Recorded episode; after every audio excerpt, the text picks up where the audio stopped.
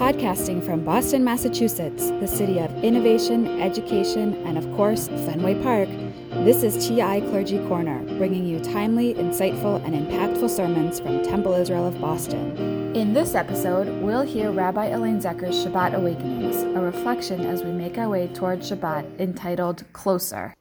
This Shabbat, we make a shift from Exodus to Leviticus. We move from the monumental story of leaving Egypt to the detailed instructions about the sacrificial system. Thousands of years later, we are still studying and examining these rules of sacrifice. The use of the word sacrifice is an unfair translation. It means to give up. The Hebrew noun is korban. The Hebrew verb is lehakriv. Both contain the root karav, to draw near, to get close. The purpose of the sacrificial system offered the Israelites a tangible vehicle for drawing near to God with the hope of reciprocity.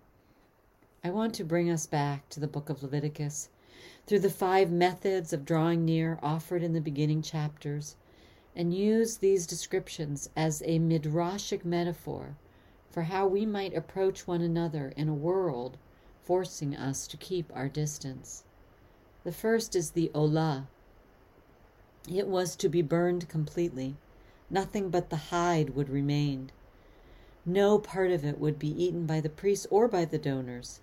Although it may have been done by individuals, it was primarily about a communal offering. There was no personal benefit. The focus away from the self to the greater good of the whole elevates everyone, as the word olah, ascend, provides. Whatever we do as individuals affects the whole. The second offering described was the mincha, the grain vegetarian option.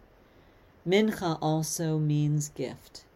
Bringing a gift means having a certain attitude of appreciation of what anyone and everyone brings forward. Once again, we find gratitude of the other rather than of ourselves. The third is Zevach Shlamim, the offering of well being, a sacred offering shared between the donors and the priests. To break bread together, to sit side by side in conversation, and to share in a meal makes us feel whole. It will happen again at our own tables and throughout the synagogue. With great patience attached, attached, we have to believe it will happen again. The fourth offering is the chatat, expiatory in purpose for intentional or unintentional transgressions. We are imperfect. Our time away from one another may have lessened tense moments of relational work. Our intentions don't always match the impact of how someone reacts. Just means we must keep on trying to build and to strengthen relationships, however fragile, even from a distance. The fifth offering is the asham, reparation for trespassing of sacred things. Quarantine may have made us fearful of taking risks. Armed with physical distancing, masks, and hand washing, and soon, God willing, for all of us, a vaccine, we can cautiously, gingerly, and gently step over into those sacred encounters slowly, carefully, and thoughtfully to recapture the presence of others in our midst. Vayikra el Moshe begins the book of Leviticus. The subject of the sentence is assumed to be God. God called to Moses. Perhaps the future called to him as well with the mindful practice engendered by the sacrificial system.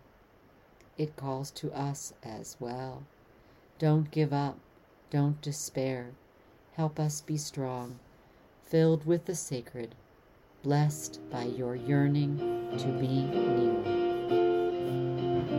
We look forward to sharing Shabbat with you, and we've made connecting virtually even more accessible.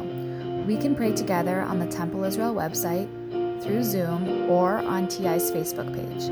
Find all of the links at www.tisrael.org slash together with TI. This has been a Temple Israel of Boston production. Join us next time for another episode of TI Clergy Corner.